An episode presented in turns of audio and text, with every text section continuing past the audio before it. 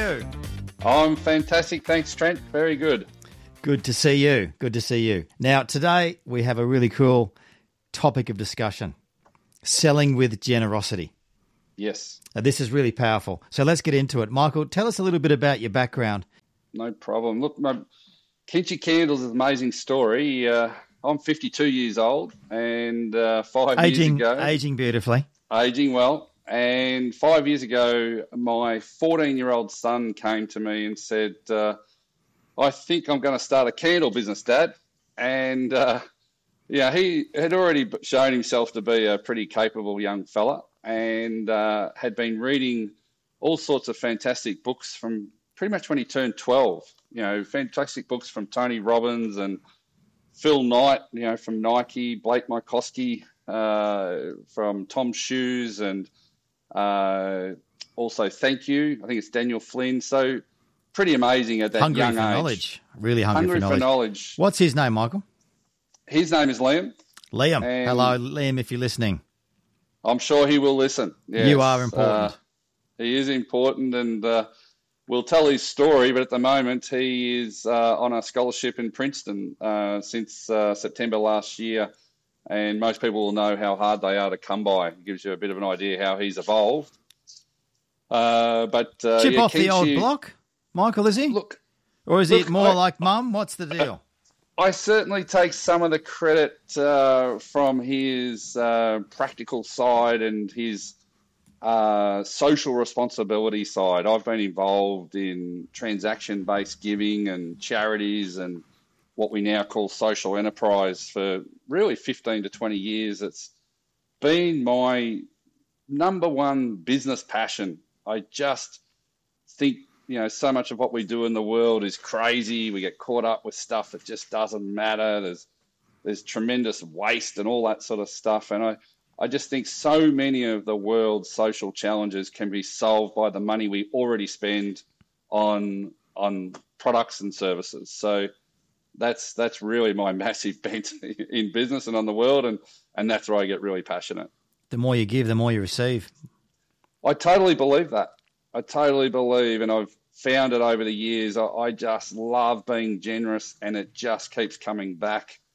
And you live your life on a much higher level because you're just connecting with people in a, a more real way more often. Mm. That taking it back to Liam's story, starting at twelve, hungry for knowledge, wanted to learn. A little bit of uh, the magic dust has rubbed off on, in terms of wanting to make a difference to the world. And Yes. Kenshi Candles is born out of a home right. home office Yes. garage. Yes, that's right. Uh, and his first, uh, well, it did take him three months. I mean, without going into too much detail, you can imagine, you know, you want to create, and he wanted to create the perfect candle. And at 14, he's pretty, uh, got a pretty idealistic view of things. And he went out on YouTube hours and hours and searched all the people around the world giving their secrets away on how to make the perfect candle. And then he spent probably an equal amount of time on Alibaba sourcing all the products from all around the world. And again, this is before he's turned 15. I it's just five years ago. I remember all the products turning up on the front door. There was jars, waxes, wicks, labels, boxes, all sorts of things that it took him a good three months to, to get ready to actually make a candle.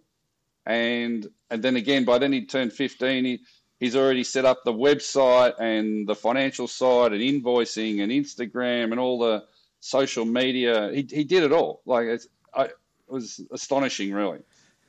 The genesis of the idea, though, you talk about the perfect candle, Michael. Like there was a social enterprise behind that, wasn't Yes. it? So it wasn't just producing and, and manufacturing candles. There's a really No. strong cause behind the mission of the business.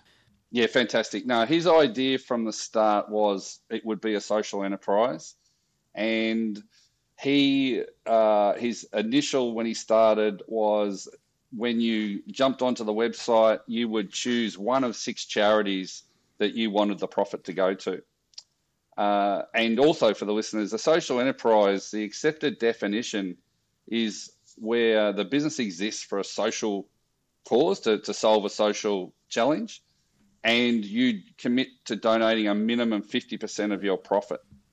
And that's what Liam knew that, understood that, and he loved that idea that he could still make some money because that's the great thing about social enterprise is that it's for profit. And he could then also be very generously and uh, helping many charities and importantly, making it easy for people to help those charities by the money they were already spending on gifts. So that was his idea from day one. He set that up. He used Shopify. Uh, he found the plugins that he needed so that you could literally choose the um, the charities that you wanted to support. And in those early days, it was uh, ten dollars net donation out of every candle sold. That money now goes to specifically to Foodbank. So not That's, not the six charities; it goes specifically to Foodbank. That's right. As the business evolved around oh, two years ago now, after helping you know over 50 charities, uh, it evolved to the point where we just wanted the message to be simpler, and we're now doing a much more retail, and it had to be a a simple, strong message, and we'd already had a lot to do with food. Uh, I'd had a lot to do with food for 15, 20 years, and the craziness of the fact that in Australia we produce enough food for 75 million people, and yet we still have a major hunger problem uh, with disadvantaged people in the country. And so we saw that as the the most impactful way that we could go out and make a huge difference and have a story that resonated with with the majority of people. And it's topical at the moment because uh, there's pressure on these um, social enterprises like Foodbank to to get more food because yes. of the pressures, the financial pressures on cost of living's increasing, sailing yep. into a recession. So this this becomes even more important. And of course, we're in summer now, but in winter, obviously, it changes again, doesn't it? Um, yeah, so the, the pressure's always there. The pressure's there, and and food. You know, there's a lot of other social challenges that are much more difficult to um, solve you know, whether you talk about housing uh, and all sorts of other things. But but with food, you know, we live in a, a lucky country. You know, a, it's plentiful, and you want to give your neighbour food. You want to, you know, friends and family. It's about food, and and we should be able to live in a country where no matter who you are, where you're at, there is plenty of food uh, for everyone and then we worry about solving more difficult challenges. Mm. Uh, and that's our view. So we yeah. just think, you know, the organisations like Foodbank, uh, we don't need any more. You know, th- there's a lot of great organisations out there. Foodbank is the biggest. Foodbank is the charity that all the other food charities go to to get a lot of their food or all of their food. So it's the most practical way to distribute to every type of disadvantaged person in the in society that you can think of. So much waste when it comes to food as well, Michael, isn't there? So amazing how much food we throw out. Yes, you know, like no yeah. one really should be going hungry. Twenty five million people, no, no, one should be hungry, but it's no. uh, it's a harsh reality for many many families. Yeah, it is, and it it does go right to the heart of our community. You know, the Australian community that we want we should be all desperate to know that there's people that aren't going hungry. It's not, if we were just living in Bendigo and there was 100,000 people there and that was the total of Australia, then you can get your head around, oh, well, we can feed all those people. But at 25 or 27 million, it's the same. You know, we, we can get this done. There's just a gap that needs to be breached. Uh, you know, 85% of it is actually getting handled we've just got to get this final part, and uh, and business is the best way to do it because you know government's got no more to give. The philanthropists are out there doing great stuff, and we need this whole world of, of social enterprise to grow and take advantage of the trillions of dollars that flow around in our economy and have a greater percentage going back to, to these types of things. It's really pretty simple. Spread the love, share the love. Yeah. Let's talk about the magic the magic in the sales process, yes. Michael. Yes. The the secret sauce, so to speak. So you're a copy, very successful salesperson in your own right. I want to link that between uh, obviously we have a a way of selling that I really believe in, which is selling like you are fighting for a cause, which is the deep seated belief that you have in your product, your service, how you're helping people. Yes. You you found the benefits of of getting behind Kenshi and getting behind your son's business, the way that operates, and then linking that to the way that you're selling in business. So I'd like to unpack that a little bit. For sure. Look, before Kenshi, you know, I had a office supplies company for 20 years, and it was called Make a Difference Office Supplies, and we had um, a great way of our customers would earn giving points, and then they would choose which charities they wanted to support out of their giving points, and then the charities would get all this value in giving points, and they would get a whole lot of free product. Uh, and I did that in that business for the same reasons that I've done it uh, now with the photocopiers and printers is I look at what I need to do to feel great about what I'm doing, like to feel mm-hmm. super passionate.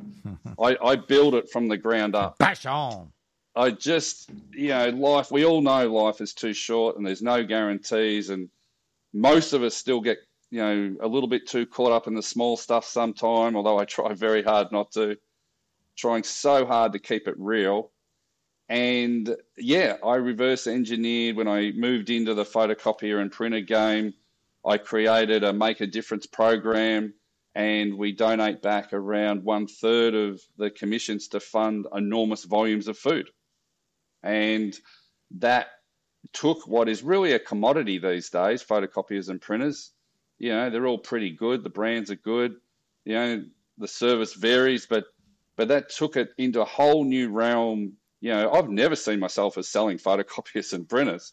I'm really out there to, mm. to feed as many people as I possibly can. And I just use the money that people already spend on in that area of their business to do it. So it's a whole different conversation. I mean, I've partnered with a, a fantastic company, what I truly believe is the best uh, photocopier company in the country. They got 250 five star Google reviews. They provide amazing service, amazing value. They've got great brands. So I'll give it, who are they? Give them a plug, please. I'll give them a quick plug. That's Digital Document Solutions. Digital Document Solutions. There you go. Yeah, lots of reviews. That's a good sign. Oh, it's a very good sign, and everyone loves to hate their photocopier. So to get 250 odd five star reviews, and I might add none less than I, five stars. And I didn't think photocopiers still existed, to be honest. No, I know, I know. So you've enlightened uh, me there.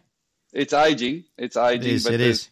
It's it's more about document management, but that, well, taking it back company, a little bit, Michael. Just taking it yes. back a little bit. Uh, so yep. you aligned that concept of fighting for a cause to selling copiers by yes. having a point system that would encourage customers to then uh, buy more and then donate to their selected charity. Not quite. Not As quite. A- the the point system was with the office suppliers, and when I moved to the photocopiers and printers, we just turned it straight into funding huge amounts of pasta and okay, so gotcha. each proposal would would be uh, specific in the exact amount of food that it would uh, that it would fund. And at the end of every month, we go and buy that pasta from a fantastic company called Bond Food, and then we donate that primarily to Foodbank, but also to FareShare, Second Bite, OzHarvest, Vinnie's, Asylum mm. Seeker Resource Centre. So it's real. I, you know, I'm always just searching for realness. I'm desperate for stuff to be real. And so just donating the money does not cut it for me. Man, search for meaning. Yeah. Must have and meaning. I, Must and it would meaning. be a part of my advice to anyone out there, you know, searching for uh, to create real passion in their sales team and their sales process is you can't just donate money. It just doesn't work. We're not built that mm. way.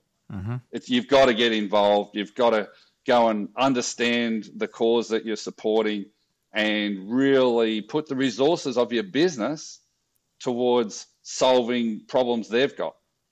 You know, get behind it and be full on and get your obviously your sales team connected to it and then unlock that passion. And that's all I've done. You know, I just think food, it's so bloody ridiculous that there's not enough of it and I've tied that to a boring business expense, photocopiers, and pretty much broken all the rules. You know, broken all the sales, uh, all the sales goals and everything, and and I spend most of my time speaking to companies about how they can bring more giving into their business. Brilliant. How smashing goals, number one. I love working with number one.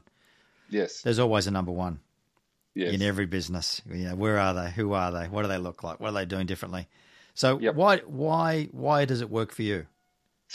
It works for me because it's real, because I am so genuinely passionate. And the other key part is I Can we break know that I'm down being a little bit, Michael? Yep, though? yep, like that realness. This, so, So- how's that translating to improving uh, relationships? I get, I guess, is it or is it a disarming quality, or is it showing the customer a different side of you that connects with them, with the person? Yes. It's it's all those things. The key part for me to unlock this certainty that I'm providing amazing value to the client is I know I am being generous. I am being as generous as I possibly can be with our giving. Mm. And then I know with my absolute heart and soul that I am uh, helping this customer feed the most possible people. And what the, the given part is that they're getting great value, great machine, great service. That's like, that's a little bit of a discussion at, the end. But it Gotcha. does, Gotcha. it's It just, becomes the, the secondary it's sale. secondary. It's Wow. secondary. It just, Fascinating. you know, the, I see the other, um, you know, there's, there's 10 other guys that work at DDS in sales. They're good people, they're nice people, but they're photocopier salesmen. They're selling product and service. And my argument is if you're Hello, selling hello to them if they're listening. We're not. Yes. oh, look, I hope they do. I said I'm, they're, good average. people. They're average, They're- but they're average because they don't have the passion, They don't. the They don't. generosity. And I think many industries have the same challenge. Their salespeople are going out and selling by product and service. And hmm. my statement about that is that that should be a given. The fact that you've got great products, great service, great everything, that's nearly the easy part. It's how do you go above and beyond? Uh, Go the extra mile. We call that. yeah, I just cannot agree with you more on this stuff. yep. I don't want to encourage, I don't want to really influence the listeners on this stuff, but this stuff is the boom gospel. It is. generosity, It's- reciprocity, backstretching. That's a really powerful mindset and way of operating. Yep. We talk a lot about at Boom the investor mindset, like being an investor, which means con- contribution, generosity, giving more than you receive, being known as somebody who contributes instead of extracting. Yes. That investor mindset, Michael, that Yes. is. Let's break that down a little bit. What does that Yep. look like for you? Look, I think even to you- we've got to have a term for it, you know, investor mindset, but you've got to absolutely believe it and live it, and it means that you're doing everything you possibly can to add value to the client. And like I said before, you've got to very quickly move away from your core product and service. I mean, you want to always do everything you can in your core product and service to be outstanding, but then you've got to go further and that's where you want to spend the time because that's when this that there's a great word outstanding because outstanding means that you're obviously head and shoulders you're standing out from your competition and the rewards are very disproportionate up there. You get your head up. In most industries you've only got to be one reason why one more reason to your competitors to why they someone would go with you or where someone's gut feel is, oh, I just think I can trust this person, which is, as you know, how most people make decisions. And that's where this investor mindset, that's what that unlocks is the gut feel of people thinking, I reckon I can trust this person. I think they're going to do what they've promised to do. That's the real secret in all of this by being genuinely focused on trying to do everything you can to add value to the client. They feel it because we're social animals. You listen to Simon Sinek, who's who's pretty awesome, and we just feel it. We just know that this person's the real deal. Trust equals risk, though, doesn't it? There's always an element of risk when you're trusting somebody. Look- so when you're coming from a place of generosity, you're saying that that helps to alleviate that gives people Yes. a stronger sense of who you are, your character. Can I trust this person? Because I'm getting three quotes. I'm getting three Yes. proposals. They're all pretty similar, similar price. Who do I trust? But we naturally Yes. sell to and buy from people we like or share a likeness with. So that's where the values come in. Yes. So we're saying, I have really strong values. Here they are. Here are my beliefs. Here's Yes. what I believe in. I only sell what I believe in. And Yes, I, I'm this is- only going to sell this to you if I believe it will help you. I'm not going to sell it to you if I don't believe it will help you. Therefore, I'm in control. And that's a big part of selling is controlling your own process. I find that salespeople are too quick just to sell anything because they want to get paid.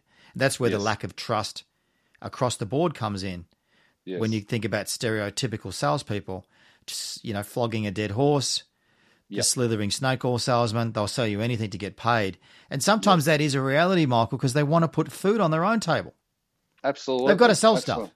So you can't Yep. begrudge them that. And I find that's where the deception can come in, or we look at different industries that are specifically, you know, maybe categorized as unethical.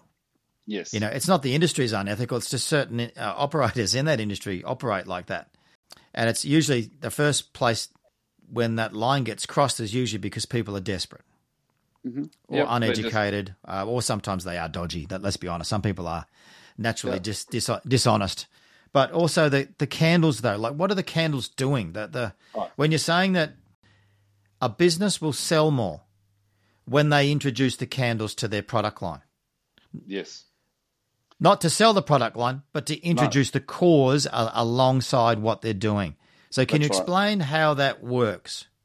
Yeah. All right. Thank, good question. So, as you were just saying about salespeople being out there and you know wanting to build trust and talking about their product and service, they need extra practical tools that are, outside of their product and service, as I said.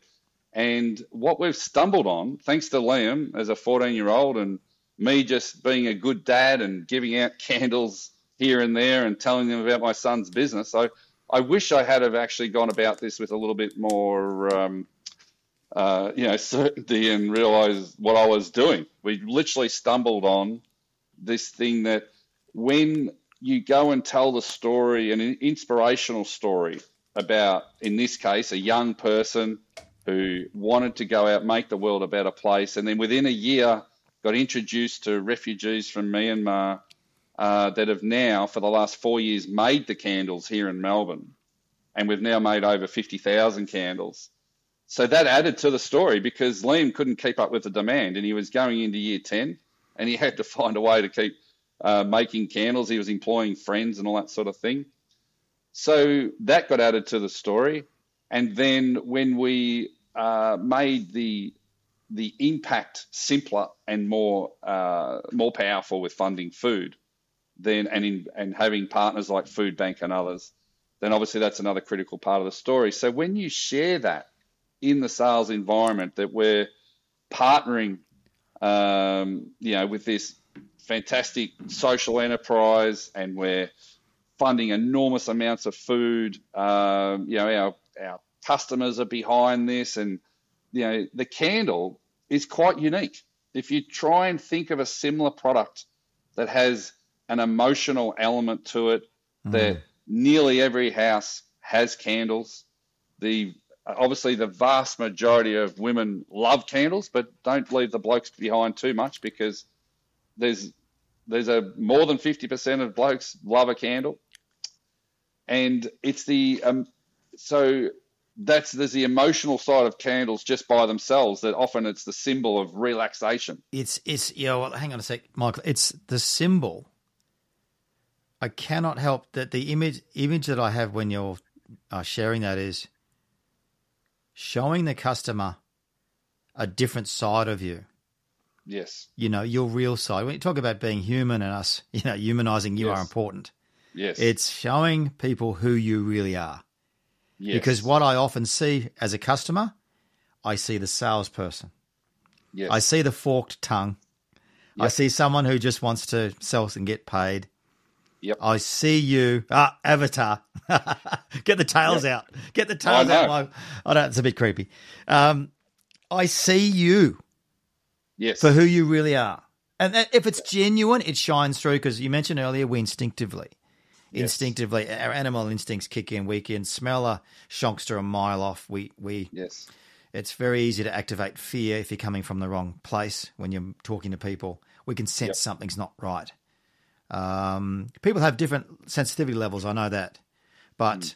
that's really interesting. So, show showing the customer who you really are, That Yeah, and that is that is the your answer. values. Yes, that, that is the answer. That's what the candles enable you to do. Is it? And in me, obviously, you know, Liam's my son, but it doesn't matter if he wasn't. In some ways, it would be easier if it wasn't, because people think, oh, he's your son, you know, that type of thing. Yeah. But he, uh, it, it just makes it so much easier to be genuine, real, passionate, and you know, I love a lot of Tony Robbins stuff, and he talks about The great man. the six human needs and contribution, growth and contribution, the last two.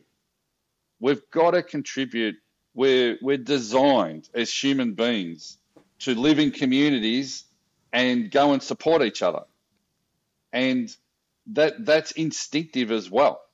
So this is a way where everyone can get involved. Everyone can buy. It's not do we buy candles, it's do you buy gifts because the candles make a great gift. It's better than than a bottle of wine. It's better than chocolates. It's oh because people don't know what wine they drink and all those sorts of challenges. Uh, Universal language of generosity. Yes, When do you ever knock back somebody who's coming from a place of generosity? yes, That's a really potent, potent way of operating, I think. So, Yep. are you generous? How generous are you? Great question. That's What are you doing over and above? that- that's Yeah. that's the question for everyone who's listening to think. How generous what are we you? doing? Because this this is um, it's like forced compliance uh, in a what they call a risk reversal guarantee. Mind you, everyone should have a very very strong risk reversal guarantee. Uh, probably no time to talk about that today, but as part of that, when your salespeople are going out and they know they're being generous, can you imagine that boost that that gives them when they know that they're adding Ooh. way extra value above and beyond their competitors? Can you imagine the certainty that that starts to create in their Michael, mind? Michael, Michael, stop there. Stop. stop it. What the I'm hell are you you. talking about? I love that. Yes. I love it. Yes. When you have that, when you come from a place of generosity, a lot of uh, one client that boom client, we, I won't go into detail. We don't have time, but Yes. we got the salespeople to we printed big giant checks, you know, like Yes. the checks, the charity checks, Yep. Yep. and we got them to walk in for their proposal presentation with the big check, because the whole concept was we're putting money back into your business, you know. Yes. And how long should that check signed to you sit on your desk? You know, it won't sit on the desk long. You'll bank it pretty quickly, I would have thought. Back in the days when we had checks, of course. Yes. That just that intent of walking into a business Yep. with genuine value to give that person a, a tangible, give salespeople a whole nother dimension to their confidence levels yes. and their willingness to push and their belief in what they're selling. Yeah. Hallelujah, is- I'll get off my soapbox. No, it's bloody good.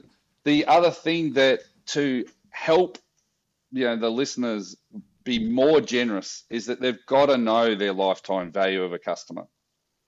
You've got to know it because when you know the lifetime value of a customer, then you can go back and say, well, how much can I invest to win one of those? And then, of course, you've just got to know your numbers. So that gets back into general sales speak. But you, that's all in this conversation. That's taken for granted. You've got to know your numbers. You've got to know how much it's costing you to generate leads, what percentage of leads you're closing. Uh, but you'll find when you know your lifetime value that it blows the numbers through the roof, not only in the conversion, but in gross profit in nearly all industries. I sell more than anyone, and my margin is literally about 30% higher than anyone else's. When people instinctively feel, their gut feel is that you know they like you, that you're giving generously uh, in your business, it's around 55% of people will uh, go out of their way to buy from you again or refer business to you, which we all know word of mouth and referrals is is the holy grail. It's it, it goes to so many levels of them uh, wanting to help you in return because they've seen that you're you're showing your true self as we talked about before. We're being genu- genuine and generous, and they want to reciprocate, which is you know what we love the reciprocity. Reciprocity in action. That's interesting because yes. when you look at the, uh, the, customer's willingness to buy again. Yes. You know, uh, and the short term focus a lot of salespeople have on just that initial transaction, thinking that is the primary sale. Yes. So the primary sale is not the first sale. It's the second, it's the third, it's the fourth, it's the referral. Yes. You know, it's the rule of three in action. So if you are focused on that first sale and you you are looking to extract as much value as you can on the first sale, you're often limiting yourself in terms of the ongoing relationship. And I just see this time and time again with people that I hire. They're so desperate to get paid. They're yes. so it's there's a transactional. They don't follow up to see if you're happy. Yep. They don't even yep. ask for referral. Yes. You know, because they don't even show any care or interest in if you are happy first. Yes. So there's no scope to ask for referral. So it's just this really short um, sighted way of operating. And the best yes. operators that I work with are all about the second sell, the third sell, the fourth sell. You know, how yes. do you build that relationship? You've got to be investing at the front end. You know, so in yes. some ways, losing the battle to win the war. Totally. The headline here is if you're focused on selling, then you're going to lose. You're going to be average at best. If you're we don't like average. salespeople, we yes. don't like if it. your salespeople are just wanting to close deals and get sales, uh, then they are never going to be a top performer. And well, well, as importantly, they're never really going to enjoy their job that much. You know, the little bit of dopamine we get when we make a sale, okay, that's fine. But it, the holy grail is going out there, as we know, and absolutely loving what you do. You just got to love it. And so, what business owners and sales managers and salespeople need to do is is reverse engineer and say, what do I need to be able to offer so I could just go out and with so much certainty and passion and love my job? Because what happens then? I, I have built myself this amazing job description running Kenshi. Our message attracts great people, just really good people that want to make the world a better place and they're generous people and they and they love what we're doing and my day's filled with positive energy. You know i, I struggle to find a bad person. Yes. because they're just not attracted to our message. And i'm attracted to it. Like yeah. a bee to a honeypot. Uh, as soon as i heard about Kenshi mechi i was in. Uh, hence getting you on the podcast uh, yes. getting behind what we're doing at Ausdare uh, with the amazing team at Ausdare. yes. Okay, so there's something here. There's something here. I'm in a business. I could be customer service, I could be sales, I could be account managing, I could be consulting. Yep. It is a paycheck. So I am doing this to get paid. So if I flip that, I'm going to say, well, your first job as a salesperson to is are you making the world a better place? Is what you're selling or serving making the world a better place in the way that you can? And if the answer is yes. no, then you know that's a pretty big red flag. you yes, know that that's right. you know because You're a, not going to be there long. I've got no passion. I don't really care about what I'm doing. I don't care about my customers. It's a paycheck. That is danger. That is the harsh reality for for many people, Michael. It is, and they the world's changing. That. You know, great. I'm very grateful. The world's changing very fast. It's sort of catching up to where I've been for ages. You know, we just more and more people, a greater percentage, are demanding that businesses prove to them what they're doing in the community to make our world more just and equitable. Mm. And that's a fantastic trend. That should make us all feel really good. You know, this, and it's not just the younger generation, it's us 50 year olds as well. Uh, you know, we're all thinking, "Wow, this is bullshit. COVID was bullshit." You know, we've got to we've got to be more real. We've got to we, we want to live our lives. You know, we don't we, we want other people. We don't want other people suffering that are living, you know, close to us. Well, um, how anywhere uh, in the world. Well, COVID was tough in Victoria. We know that. Hello to our yes. friend Daniel Andrews. Uh, how yes. he still, how he got voted back in, I'll never know, Michael. But well, that's, that's a great conversation for another podcast because it, the fact he did shows you the challenges that we've got. You know, just with people wanting to be protected, and um, I don't, I'm not smart enough to work it out. But you know, he got voted mm. back in. That's the reality. But uh, Stockholm uh, syndrome could be at its, at its worst. Yes. But he's doing his job in the best way he knows how. Unfortunately, uh, yep. Geez, that's where we have to we have to be very very astute in how we choose yes. our leaders wisely because we can see if we get get it wrong, uh, and we get in the wrong situation. Whew, wow, that's a perfect storm of dysfunction. No, uh, we won't get into politics today, but no, uh, there's a little knife being thrown. Uh, that humanizing the sales process is the magic dust. Showing people who you really are. I'm really big on that, Michael. Showing people yes. who you really are. And if you've got some quirk, bring it. You've got some serious quirk. Um, Jacob's got some serious quirk. Um, yes. Your right hand man. That's that's yeah, sort of being yourself, being 100% yourself. Uh, and I think that's really potent. The look, if I can interrupt, so reciprocity what, though, I want to dig into that. Yeah, go for it. Sure. I just want to just want to stress that what the sales managers and managing directors and even the salespeople that just got to go and say, what do I need to do? What, what do we need to change? How can we add and look outside products and service uh, and contribution? Who can we help? That's the shared value that we're accessing. You know, in old sales speak, um, you know, Tom Hopkins and Zig Ziglar yes, and these guys, Brian Tracy, yes, Brian another. Tracy Hello, Tom uh, and Brian. Yeah, if they're still going, but they're know, going. Great, they're still going. I great think. for their time. Yes, and, true. Um, uh, but now, you know, it's all about uh, being more real and and adding value outside of the core product. So that's what they've got to go and do. And then it's very disproportionate the rewards. That's that's the other key message. Just sit on that for a bit.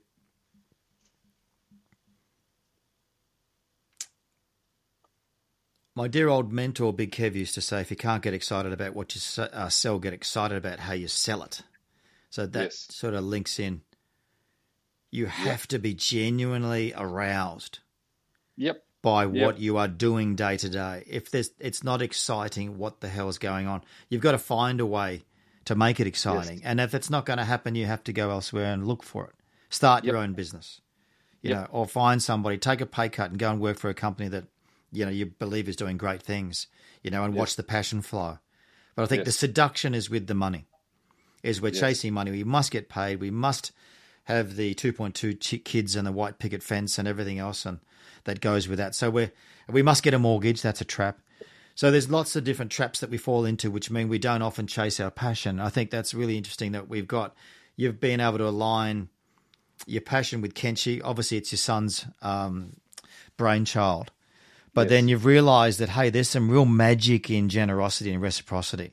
That when yes. I'd really turn that on and introduce that with my, I guess my main business. Yes.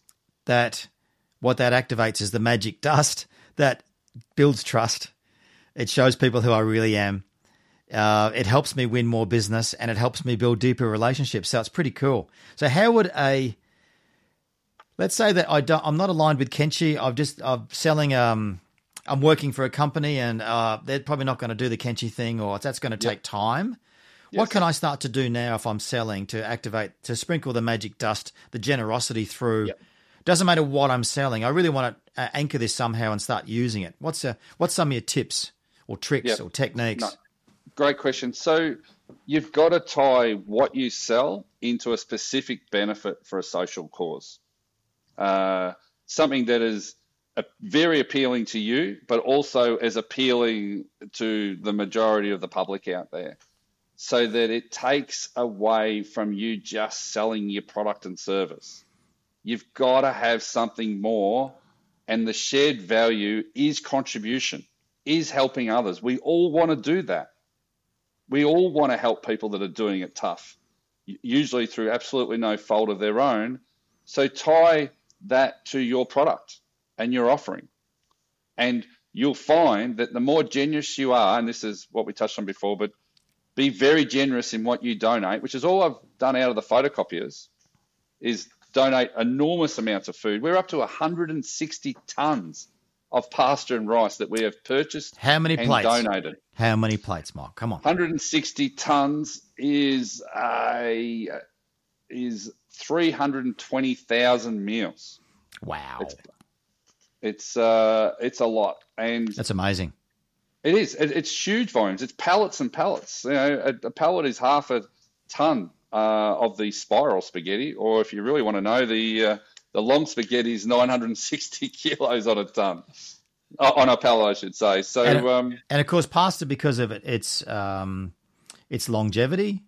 Yes, it's the number one in demand food item from all food charities, and that's We why we good- chose it. Geez, I'm getting hungry thinking about pasta. Yes, and Uh, rice is a close second, but uh, but the answer to your question Oh, is actually, Michael, Michael, yes, yes, three hundred and sixty thousand plates. yes. I, I'm thinking of a young family, maybe a single parent, who's getting up, getting her kids to school, nothing in the cupboard. Yep, That is heartbreaking. it is. Imagine That is heartbreaking. And it's often it's the third It's week of the heartbreaking month. for the parent. Yep, it's devastating all round, and that's why I can get so passionate about it because people should have enough food, and then they've got to tackle their other problems, and it's just the most fundamental thing. So It doesn't. I, I, I, I gave one example. That there's many different variations of that, isn't there? yes. That that, Oh, that there's- scenario, many, many. But that that is heartbreaking from the parent. yes. The kids. Look, the harsh reality is it'll probably serve the kids well one day. Do you know what I mean? no, because no, it's a totally good, that. it's character building that challenge, but it's so, unfair, and there's extreme levels of that. Yes. So I think that's a real. Um, And those those Such a- people out there that, that know the Tony Robbins story, that was one of the main things that touched him as a 12, 13 year old when people came to the door and gave him some food. And, yeah, and that and that touched him as shaped his whole worldview. Yeah, shaped Yeah. his whole.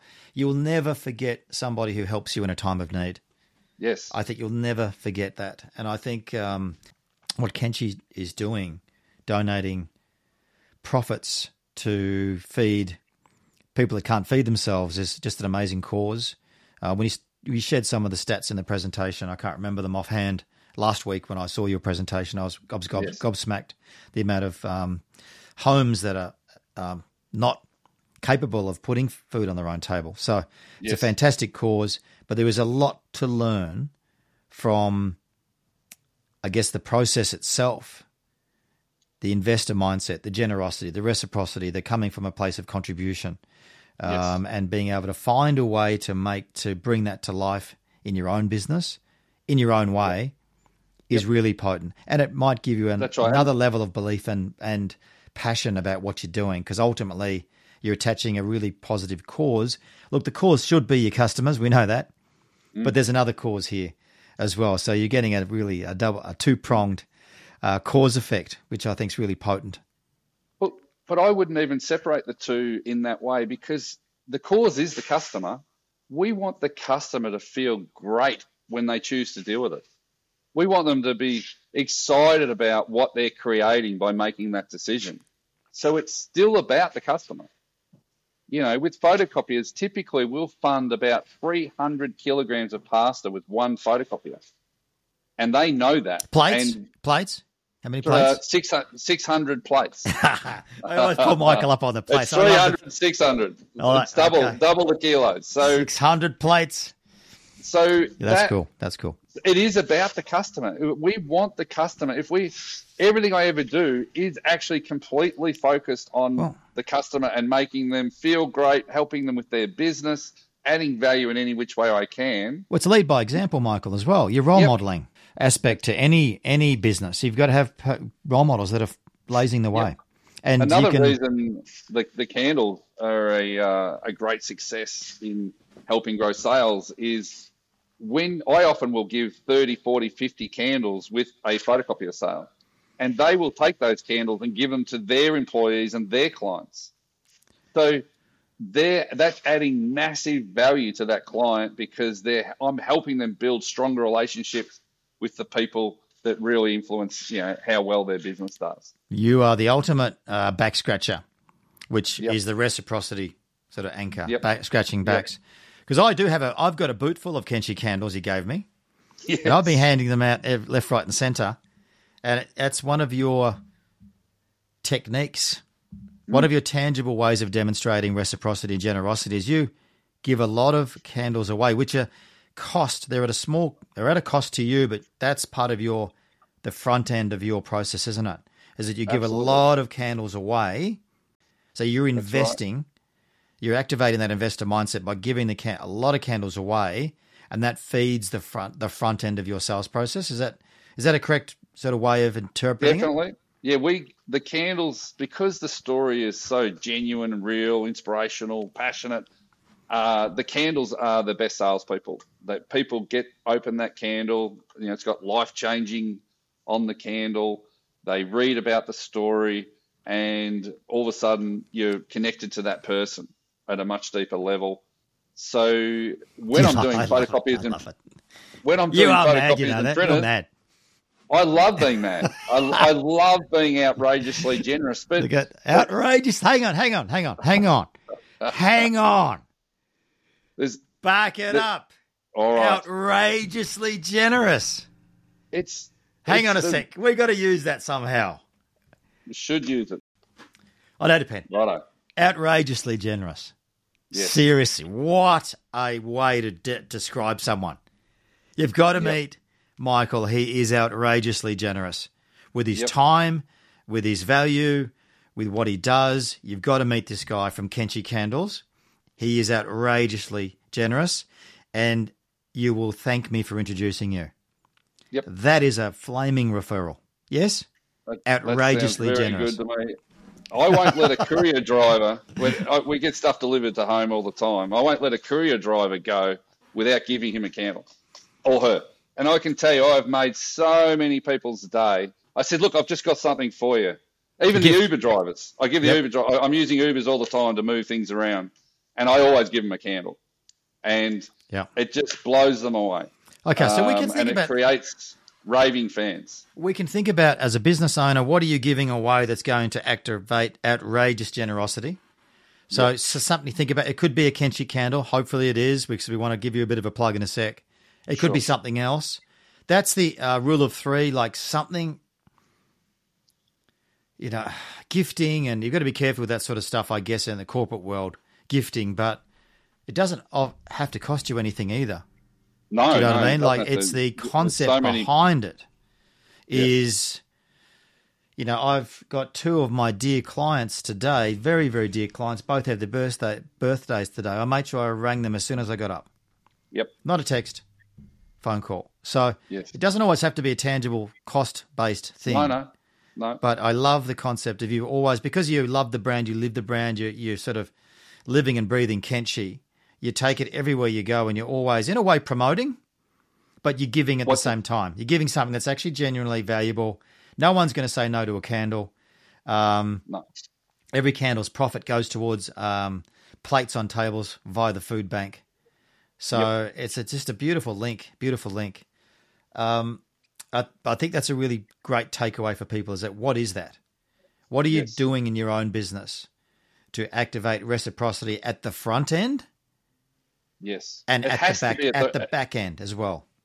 the back end, absolutely, but the front end, any lead or um, opportunity, you've got to be able to demonstrate your generosity up front because you're wanting to influence that person. You're wanting to show the person who you really are, and make sure you're you're a really generous person. Well, there is also the flip side of that. Never trust a Greek bearing gifts. Very, very, Oh, no, a very there's always- inappropriate quote. No, I would suggest, There's but always always If- flip sides. But, But we're hang on a sec, Michael. Michael, yes, can I say that is always aligned to values. So where you're coming from, your intent. Yes. If you're coming from the right place, you do believe, and, and it's genuine. Then of course that's when you activate generosity, not when it's deceptive and you're doing it to get something in exchange. I think that's the that's the. Actually, um, I'll, I'll the- give you a rule of thumb here, the rule. which I've used. Is with the generosity, when you whatever you're giving away, it's three to four times. Uh, whatever you're giving away, you have to think: if I gave away a quarter of that, would I still get the same result as far as influencing people? And that I've worked on that so that we got we roughly give away three to four times what we could if we were just wanting to, um, you know, have a marketing benefit and and not be genuine. So it's just an aside for people to think about because it's the question: how much do I give away? Mm. And and also we- we've got to be careful with this message of generosity. It's all in the context of what goes around comes around, and we're not just being generous for the sake of being generous this comes to another term that if, if people are listening and you've got a pen, uh, write down shared value. Uh, even Harvard Business School shared value. And this is a, a growing movement of over 10 years now where it's such an important improvement on corporate social responsibility. And it's where companies genuinely take on a social challenge. They use all their resources to try and help that social challenge but they 100 percent are expecting a return on their in, on what they invest in both time and money. They take it out to the world, they share it with the world, and then they sell more product, which then enables them to be more generous, which then enables them to sell more product. So it's it's well and truly proven now that this is the best way to go out to the world, and and that's what we've just been talking about over the last hour is shared value. Michael, come on. I've been banging on about this for 10 years. Forget Harvard. Yes. It's never Well- about the sell. It's Yes. never about the sell because people love to buy, but they hate being sold. It's Yes. always about aligning values and adding value or sharing value. You know, because people uh, hate being sold, but they love it when you share with them. You know, and we know as parents when we see our kids sharing yes. unprovoked, I'm doing a good job. I agree. I agree. The the challenge here is for the you know the managing directors and general managers to to not see what we might call what we're talking about as being generous as an expense. It's got to be seen as an investment, and then you then design the sales process and the training and everything to make sure that the salespeople are invested, and then they take that out to the world because there's a lot of generous companies out there with what we would call corporate social responsibility, where the customers and prospects don't even know what they're out there doing in the world. It's not connected. There's two Yes. separate things. Siloed. It's siloed. Yeah, Yes. yeah, Yes, because and then and when the business starts to struggle, they cut it. they cut it. Yeah. So it's Uh, tokenistic. it's tokenistic. It's designed for a purpose, not necessarily Yes. aligned with values. Totally That's agree. right. Uh, we have to give you a big plug now, Yes, Mr. Kenshi. So where do we find more? Uh, how do we get behind the cause? Two really important questions. We want to make sure our listeners are pointed in that direction. yes. So find more. Uh, obviously, website is there. We do a lot of online sales, but we're very excited about new partnerships that we've formed in the last uh, nine months. One of them is with Independent Hardware Group. So Mitre 10, Home Hardware, Thrifty Link. We're now in over uh, 50 stores, and I think by June we'll get up to about 150 to 200 of those hardware stores. And you think you don't go to a hardware store to buy a candle, but that shows the power of what we're doing because Go, go to buy um, a snag on bread, to be honest. Yes, exactly. Yeah, but they, you know, they love the story. You know, they've been fantastic to deal with. Uh, you know, we're talking to people like Harvey Norman and Australia Post, but that still hasn't happened yet. We've had tremendous support from RACV. They're just a, a fantastic organisation.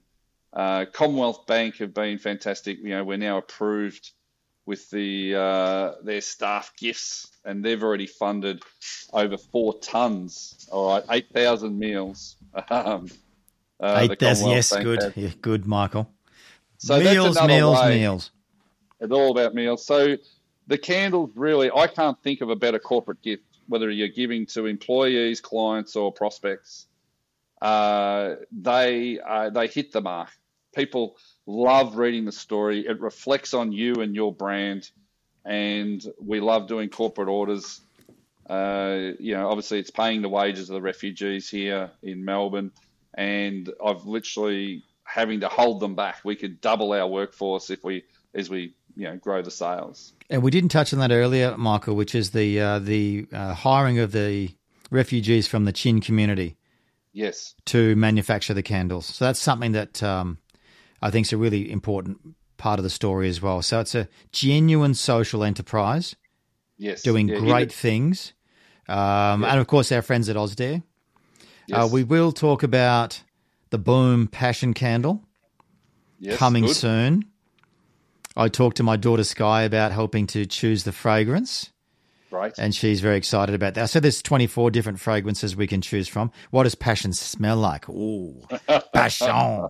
Can you say passion, Michael? Passion. Passion. Passion. Passion candle. Uh, yeah. You got to sort of twist your lips and hips yes. a little bit when you're saying it.